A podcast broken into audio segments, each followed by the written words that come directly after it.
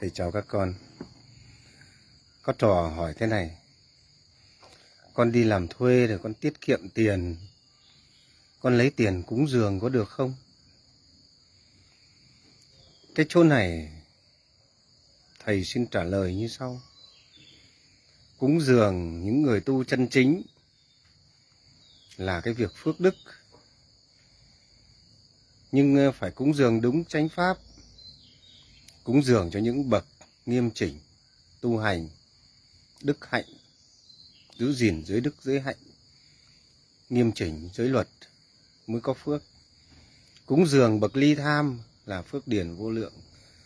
Còn cúng dường cho những bậc thầy ăn trên ngồi chốc, sống hưởng lạc, lấy tiền đàn na, xây cung điện, xây tham giữ tài sản rồi, xe cộ sống như hàng phú tăng ấy.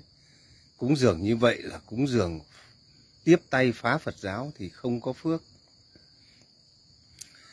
Thế tất nhiên thì cúng dường, các con nghèo khó như vậy, biết cúng dường là điều tốt. Nhưng các con phải học đức Phật dạy như thế này này.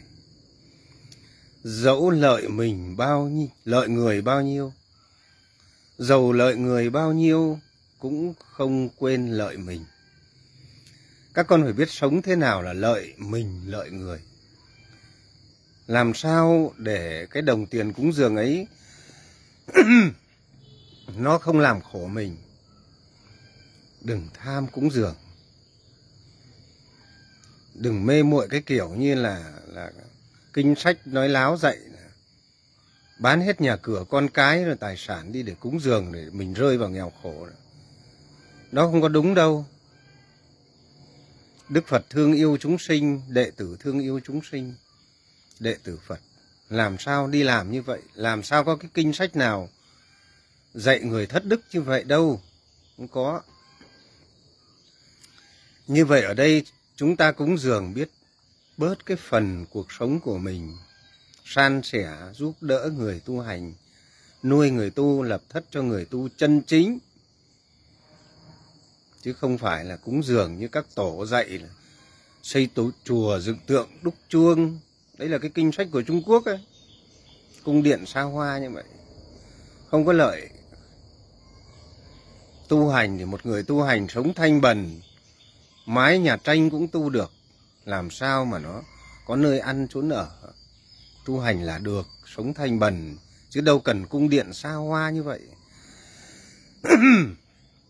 giải thoát đâu ở cái cung điện xa hoa đức phật từ bỏ ngai vàng đi tu cung điện xa hoa. Ngày nào ngồi vào chỗ đó? Nơi đó không phải nơi thanh tịnh, nơi tài sản vật chất xa hoa không phải nơi thanh tịnh.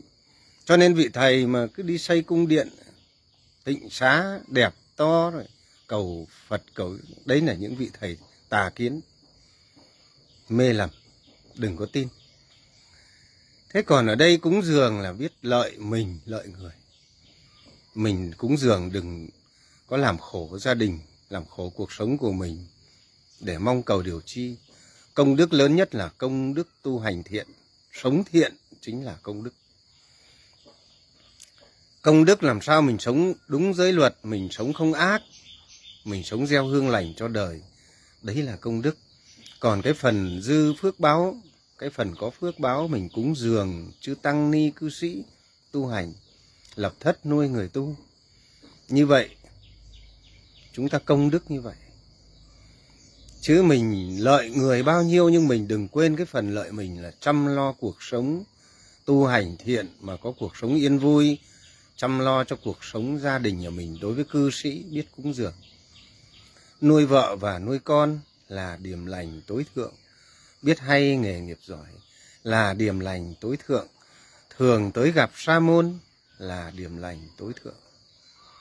Giác ngộ lý thánh đế, chứng ngộ quả niết bàn là điểm lành tối thượng. Chúng ta sống và đi từng bước chắc chắn, từ đời cư sĩ theo thứ lớp bát chánh đạo, chúng ta đi lên đến cuộc sống hạnh phúc. Cho nên cúng dường mình cũng phải biết, dù cung kính bao nhiêu đây là thể hiện cái lòng thành tâm, tùy tâm tùy tâm mà cúng dường. Đừng có bắt ép mình phải làm thế này, làm thế kia. Đừng có làm cho khổ mình, cúng dường mà để khổ mình, để con cái không có tiền ăn học là cúng dường không đúng rồi. Không ông phật hay đệ tử phật nào nỡ làm như vậy. Ngài ca diếp xưa thấy dân chúng nghèo đi xin mỗi, biết không có ăn ngài đi xin mỗi nhà một chút thì để cho đủ đầy bát cơm ngài ăn để sống. Cho nên gọi ông ca diếp là bát cơm ngàn nhà, cái đức hạnh như vậy. Thầy pháp lưu cũng là đệ tử phật, cũng biết như vậy.